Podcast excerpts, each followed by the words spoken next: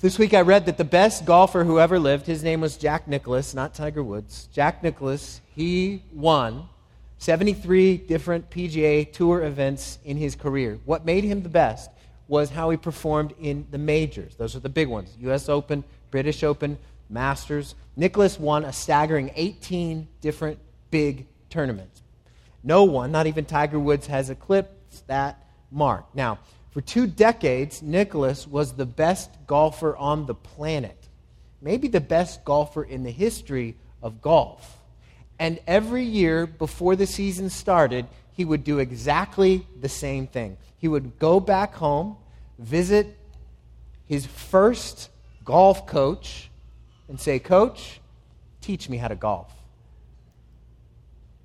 Coach, teach me the game of golf. And, and his coach, which was named Jack Grout, would proceed to review stance, grip, and swing, things that Nicklaus clearly knew. But each year he would review the basics. The best become the best because they master the basics, the fundamentals. Today we receive a lesson. We receive a lesson in the fundamentals of Christianity. Today we might as well have come to Paul and say, Paul, teach me to be a Christian. And we review the basics. Now, what do we hear in instructions on how to be a Christian? It's not instructions on how to change the world. It's not directions on spiritual warfare. It's not the high and lofty mysteries of the faith, but we review the basics. The lesson for us today on how to be a Christian starts at home. Teach me to be a Christian. The answer starts at home. Today we're going to learn again how to be a Christian, how to follow Jesus with those closest to us. The new life we share as Christians in Christ must be expressed in our homes to our families. It is easy to assume that because we believe Jesus is the Lord of the universe and the Lord of salvation and our Lord and the Creator Lord over all things, we can believe all those things and yet not submit to his lordship and authority in our homes. We can't do that. We must learn to be Christians. We must be a people fixed on Jesus. And that fixation with Jesus be something that makes an impact in our homes. Jesus has authority over all things. By his power, all things hold together, and yet he cares about what happens in your kitchen. Each night he calls the stars out by name, one by one, and yet he cares about how you speak to your spouse. All things were created for him and by him and through him, and yet he is concerned with how you treat your kids. He is before all things, and yet he cares that you put before you put others before all your opinions and preferences. In him, the fullness of God is pleased to dwell. And yet, he observes the most mundane, ordinary, normal moments in your life. If we were to have one idea this morning, it would be this live submitted to your master, Jesus. Live submitted to your master everywhere, but especially at home. Live submitted to your master everywhere, but especially at home. I'm going to begin reading in Colossians chapter 3, and I'll go from verse 17 all the way down to chapter 4, verse 1. And whatever you do, in word or deed, do everything in the name of the Lord Jesus, giving thanks to God the Father through him. Wives, Submit to your husbands as is fitting in the Lord. Husbands, love your wives and do not be harsh with them. Children, obey your parents in everything, for this pleases the Lord. Fathers, do not provoke your children, lest they become discouraged. Bondservants, obey in everything those who are your earthly masters, not by way of eye service as people pleasers, but with sincerity of heart, fearing the Lord.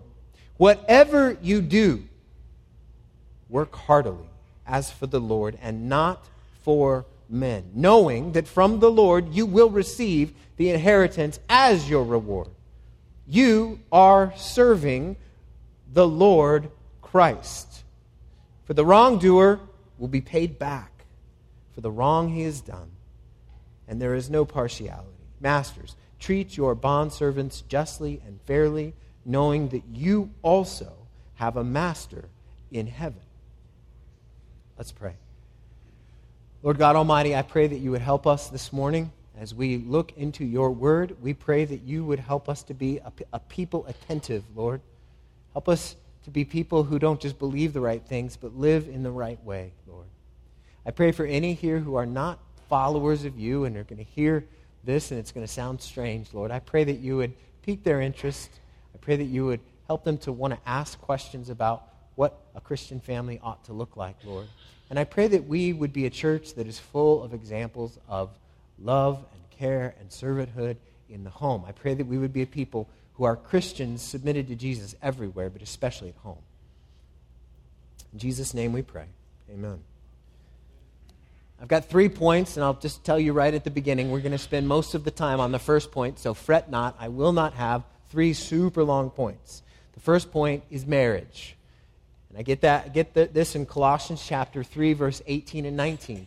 Now, we, we see that husbands and wives are both addressed. We need to see this in verse 18. Wives, submit to your husbands, as is fitting in the Lord. Husbands, love your wives and do not be harsh with them. Now, I'll admit straight away that the word submit grates on our 21st century ears and sounds completely antiquated. But it's right here in the Bible. Wives, submit. Wives, submit to your husbands. The whole concept of submission is as appealing in our culture as nails being dragged down a chalkboard. Some say that the direction in verse 18 applies only in Paul's culture and not today, and we can safely ignore it. Others say that women weren't, in, weren't educated enough back then, and therefore we can ignore it. Others say this kind of talk will lead to spousal abuse. None of these solutions are satisfying because what we do is we look at the scriptures and ask them to speak. We don't take meaning and inject them into the scriptures. So, what do we need to do? If we're going to be offended by the idea and the concept of submission, let's at first, let's at first understand what it means so that we can be offended not by anything I say, but by the Word of God. And from time to time, we should be offended by God's Word. So, one of the ways that I find helpful to describe what submission is is by first telling us, to, first thinking about what it isn't. Submission isn't. Submission is not, does not mean that wives are less valuable than their husbands. Wives are not less valuable. We've seen in Colossians a steady rhythm and drumbeat of you are one in Christ, you are unified in Him. Being a leader is not inherently more valuable or important to, than those who follow, especially in the realm of marriage. Your calling to submit does not mean that you are somehow lacking in personhood because we are the same in Christ, that does not mean that all distinctions are obliterated. We are different, though we are one in Christ. Think about this the thing that differentiated Jesus from God the Father, one of the things, is that God the Father had authority and sent his Son to live and die and rise again. Jesus submitted to the will of God. He says this in John chapter 5 verse 26. For the Father has life in himself, so he has granted the Son to have life in himself. We see the authority, and he has given him authority to execute judgment because he is the Son of Man. Clearly, we see God is the one in authority, and Jesus is the one submitting to him. And never have I ever thought, wow, I used to have a really high opinion of Jesus, but then when I found out he submitted to the Father, disappointing. I've never had that thought. If you have, that's trouble. Jesus isn't less because he submitted to the will of the Father. Likewise, we must, ladies, you must consider submission in the light of Christ. It is a way in which you honor and reflect the role of the Trinity in this world. Submission does not mean you're less of a person. Submission does also not mean you're subject to every man. You are not subject to every man. We're talking about husbands. Wives, submit to your husbands. Be subject to your own husband, not other people's husbands, not other people's, not other men, not even your father, but that's a different message. Submission is not to every Christian man. Submission is also not the end of independent thinking. That is not what it is. As a wife, you're not called to be your husband's yes woman. Whatever ideas he comes up with, you bat your eyelashes and say, Yes, dear, yes, dear, yes, dear. No, submission is that's not what it looks like. You're a helpmate, not a helpless mate. This is going to mean that you're not always going to agree with your husband, and that is the way it should be. If you always agree with your husband, you are not properly submitting. As a wife, you're called to share everything with your husband all your thoughts, all your hopes, all your dreams, all your ideas. You should not wait for your husband to come up with all the topics and all the ideas and all the direction. An example from our marriage I've, we've adopted four kids, my wife and I. They're getting older now. We love them dearly, despite what I said at the beginning. Um, and when we had three, our first three, three kids that we adopted were all boys, and I was thrilled. I had a Cub Scout pack. I wasn't into curling, but we had a whole curling team. And so I'm thinking, hey, we're good, and we're just about out of diapers. And my wife said, I think we should pray to see if the Lord would have a little girl for us. And I said, I don't think so. I'm good. I am done going to Costco buying diapers. And she said, No, no, I, I, think, I think the Lord might have something else, have a little girl for us. And I said, No, I don't think so. This was kind of how it went, ongoing and over and over. And then she said, Have you prayed about that? And I was like, No. Why did you bring Jesus into this? And then she said, Have you talked to anyone else? And so then I was convicted and I prayed and I thought, okay, all right, she's got a point. And so I prayed and said, Lord, if you open a door, I am happy I am open. So I was open at first. And then the, the Lord opened a door to have our first and only daughter. And uh, I am so grateful to this day that my wife pressed me. Um, my daughter, who's about to turn 10, has been a delight to our home. And since none of the boys are in here, I can tell you she's my favorite.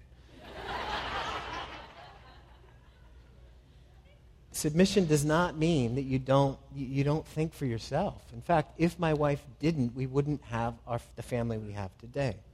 Submission does also not mean that wives are not as capable as their husbands. That's not true. It's not a statement on women's potential or intelligence, it's just a different role. It's not a statement on capability or capacity, but a different calling and a different role. Submission does also not mean that your relationship with God flows through your husband. He is not your advocate, he is not your high priest. Ladies, before you're a wife, you're a Christian. Your identity does not come from your husband.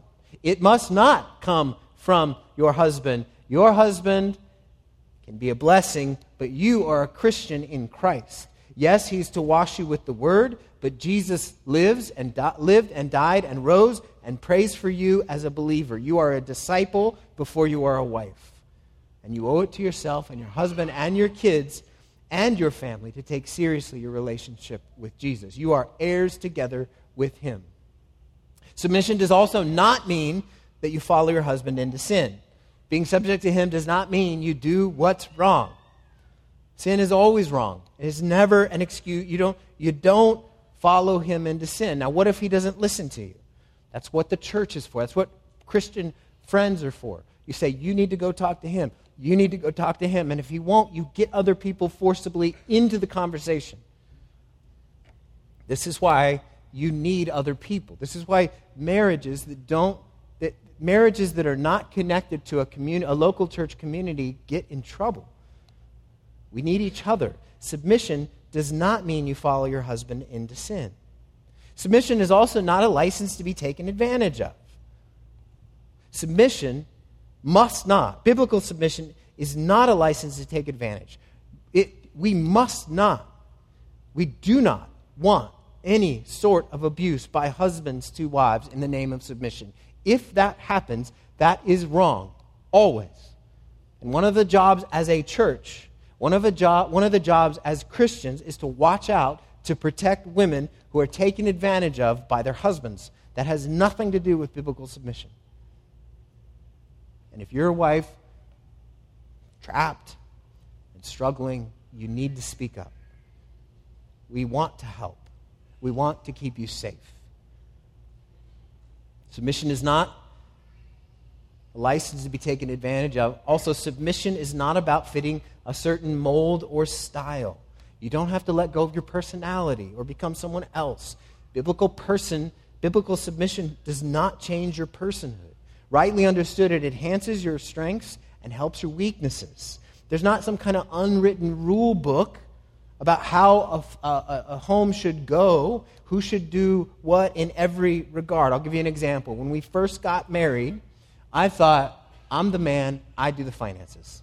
That lasted for 10 minutes. Because I am horrible at that stuff, and my wife, she literally would jump up and down with joy when the bank statement would, would come in and she'd go, Yes, we get to reconcile. I've never had that thought. I've never said those words except just now, and I will never say those words. And so I recognize, man, she should do the finances. Now I should be involved. I should be excited about this. I should, I should support her and help her. And so, in the way that we work as a couple, she's the one that does the finances, and I'm involved. And it has helped our marriage immensely. She's also the one who negotiates. She's the one, when we, I mean, she's, well, I'll tell you this. I get coupons from her, and she'll try to use this, and it's like dated from 2007. I'm like, I'm not using that. And she goes, just ask. like, okay, okay, sweetie. Um, I'm also not, I'm not, I'm not allowed to go and negotiate from Craigslist or anything like that because I will pay full price. I'll just be like, man, you should have seen their kids. I gave them an extra $5. Tiff's like, I can't send you anywhere. And actually, recently, recently, uh, we had to purchase a used car, a different car, which is difficult enough. And so we talked about what we're looking for. She went alone to the place and she negotiated the purchase. And she came back and she go, Yeah, you totally would have folded. because you're a softie. And I'm like, and she was right. And so I know in our family, when it comes to purchasing cars, we talk about it, we interact over it, and she can go and negotiate. And I don't think, man, you know, I wish I could go down and sort of, no, I'm like, praise God that I was able to, that the Lord has blessed me with a wife who can do that. Um, it's, a, it's a blessing. And the point is, every couple needs to find out what works for your family. There's not a mold or a way. Submission is not waiting for your husband to come up with every idea. It's not, that's not what it looks like. Servant leadership is never unilateral, and godly submission is never silent. Your husband needs you, and I can guarantee he needs you more than he thinks he needs you. You are a team. You are a team, and you need each other. We've talked about all these things that submission is not, but what is it? We haven't defined it. This is in the context of marriage, not at work, not in government, not outside the home, but in marriage. Submission is the wife's inclination to lovingly follow and support her husband's leadership. That's what Paul is telling here. And notice the, the, the, boundaries here in verse 18. Wives, submit to your husbands as is fitting in the Lord. The submission is to the husband, but ultimately to God. Your, your submission is first to Jesus. So when we say, What does it look like to be a Christian? Teach me to be a Christian. Live as a Christian everywhere, but especially at home. Wives, submit to your husbands as is fitting in the Lord. Husbands, verse 19, husbands, love your wives and do not be harsh with them. Very simply, men, husbands, love your wife. That is your job. Love your wife. You're not called to demand respect. You're not called to demand submission. You're not called to make sure she's, she is thinking of you in all the right ways. You're called to love your wife. Now, the fact that we can be commanded to love our wives shows that love is not a feeling, but a choice. It always is. It always is. See, husbands, our authority in the home must feel like sacrifice and love. The primary thing that our wives must be aware of is that we love and support her no matter what. This is going to mean that we give, oursel- give ourselves up, give up time. We're going to give up preferences. We're going to give up interests. We're going to look to serve her. We're going to build her up with our words and not tear her down in front of kids and other people. Almost, if I talk to any husband in this room, he would say, I would take a bullet for my wife. But this passage is calling us to do something much harder. It's calling us to die every day for our wives. It would be easy to take a bullet. It's very difficult. Very difficult. To lay aside a strong preference to serve and to make sure your wife knows she is the priority. That's another kind of death, but that's the kind of death we're called to. I once heard a wife, what, is your, what does your wife think about you, men? Does she know? Well, I don't know anything, but I know he loves me. Is that the pattern of your words? Once I heard someone speaking, a, a wife of a living with a harsh husband said, I'm more aware that he wants me to turn off the air conditioner than I know in the car, than I know that he loves me. That ought not to be. We ought to make, be men who love our wives. What does it look like to, to, to be a Christian? Being a Christian starts at home. Teach me to be a Christian. Husbands, love your wives. And do not be harsh. Do not be harsh. We have no right as believers to be harsh with anyone, much less men, our wives. We must not be harsh. We must not be. We must be people who are kind to our wives and gracious to our wives and loving. No husband has the right to be harsh. Someone I know who has been very brave and courageous told me what it was like to be married to a harsh man. Now, this person is safe now, but for years lived with a harsh man. And she said, My husband was a harsh man. Maybe you met him. He's probably the guy who asked you how you were doing and asked how he could pray for you. Not just how he could pray for you, he would pray for you right then and there. When you asked about his family, he told you he had a great wife. He was blessed. Sounds harsh, right? Not yet. He was also the guy who would tell me that he loved me almost every day when he left for work. He brought me flowers and candy and cards on all the appropriate occasions. But behind the public mask and the surface hallmark checklist of what makes a good husband lived a harsh man. He disregarded my opinions. He disregarded my needs and desires. He disdained my emotions. I wasn't allowed to disagree. I wasn't allowed to cry. I wasn't allowed to raise grievances. I wasn't allowed to be critical about anything that he did. Everything else came first in his life sports, work, video games, entertainment, sleep, news, television, our dogs, money. I came behind all of these things. Everything that I did was judged and came back lacking. And I learned to carry the weight of never being good enough. When God convicted me of something, I asked for forgiveness, or when I asked forgiveness for something, my words were met with silence. If I did break the unspoken rule of raising a grievance, my words were interrupted and immediately turned into accusations against me. If I said the way he was talking to me hurt, and his tone was unkind, I was told that it was my problem, and that wasn't how he meant it. When I cried, my tears were met with zero empathy, no matter the depth of the trial that I was walking through, or worse, they were met with anger.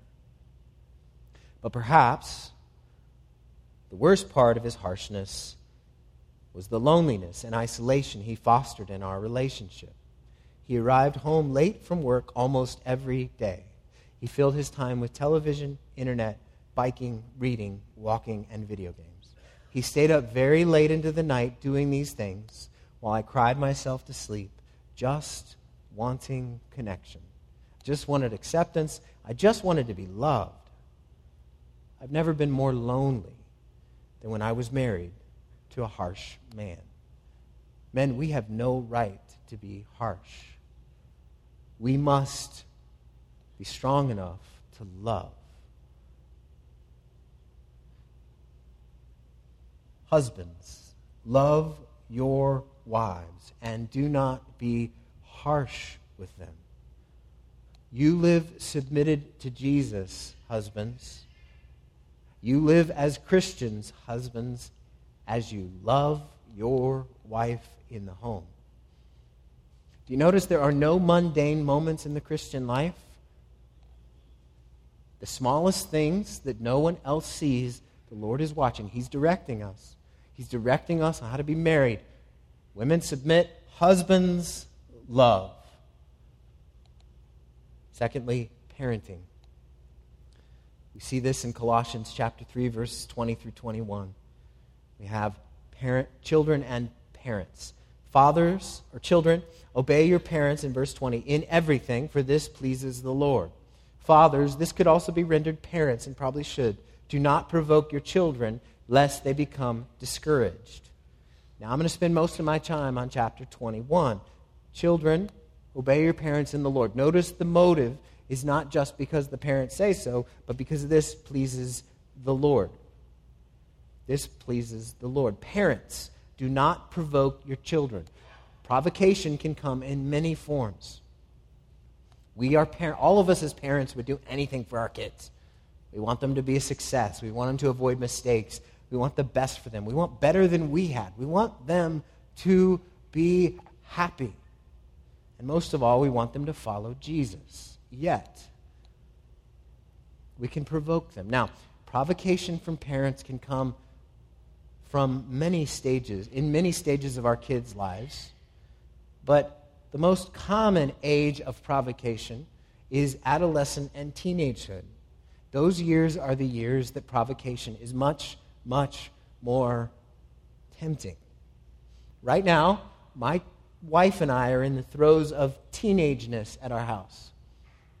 And wow, that was hard. It's, it's hard. It's way harder than I thought. And I am learning a ton about how not to provoke.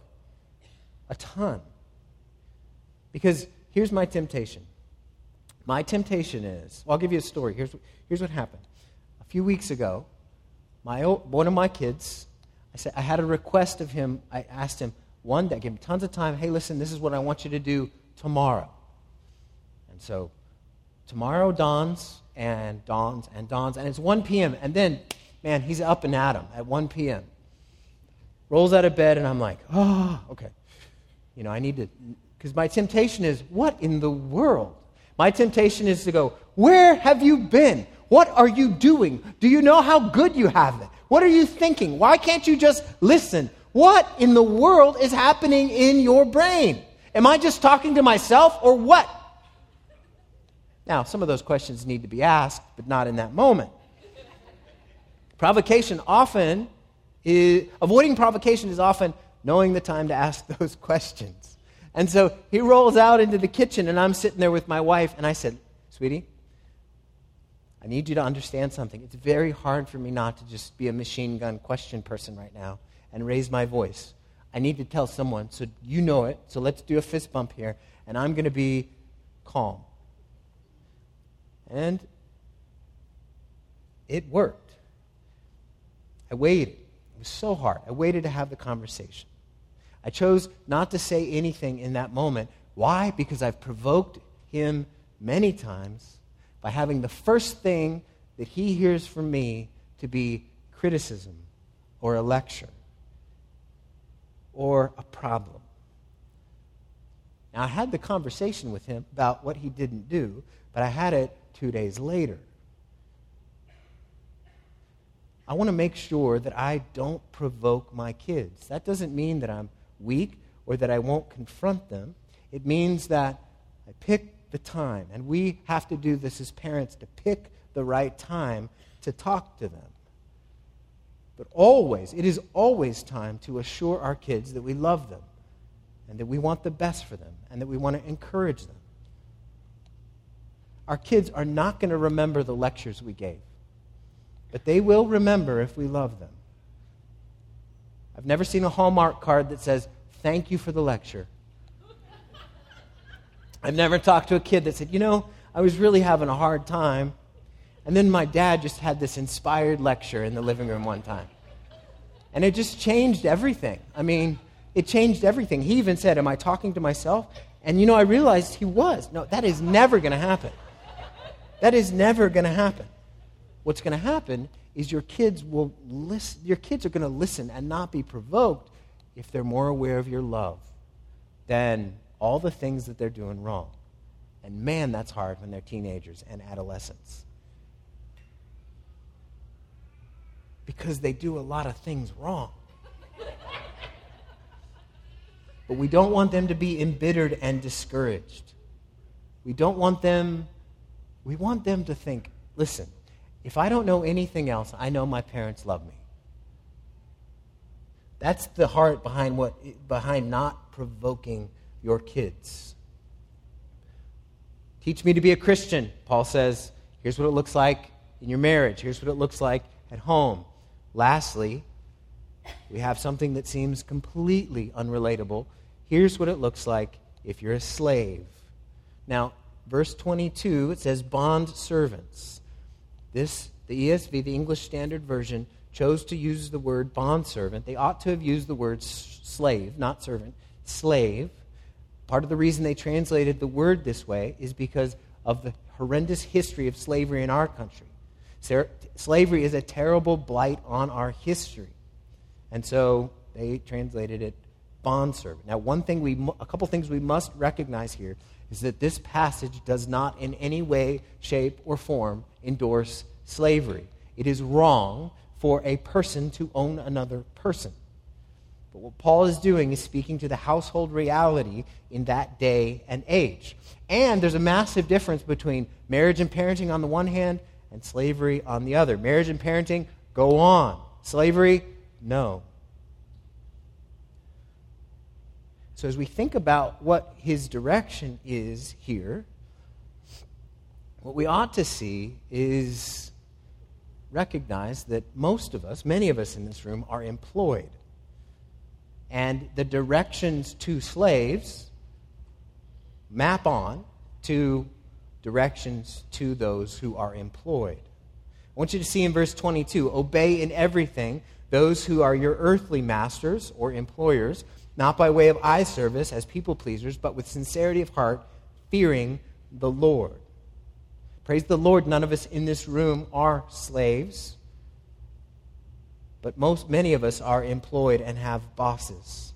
And some of those bosses are unscrupulous. Some of those bosses are unfair. Some of those bosses take credit for the work you do. Some of those bosses say one thing and do another. And what Paul wants the slaves to see of that day and us to see in this day is something much bigger than what they do on a daily basis. Look at verse 23. Whatever you do, work heartily as for the Lord and not for men. Do you see your employment, what you do, no matter what it is, is for the Lord. If you're a barista, it's for the Lord. If you're an engineer, for the Lord. If you clean homes, for the Lord. If you have your first job at In-N-Out, for the Lord.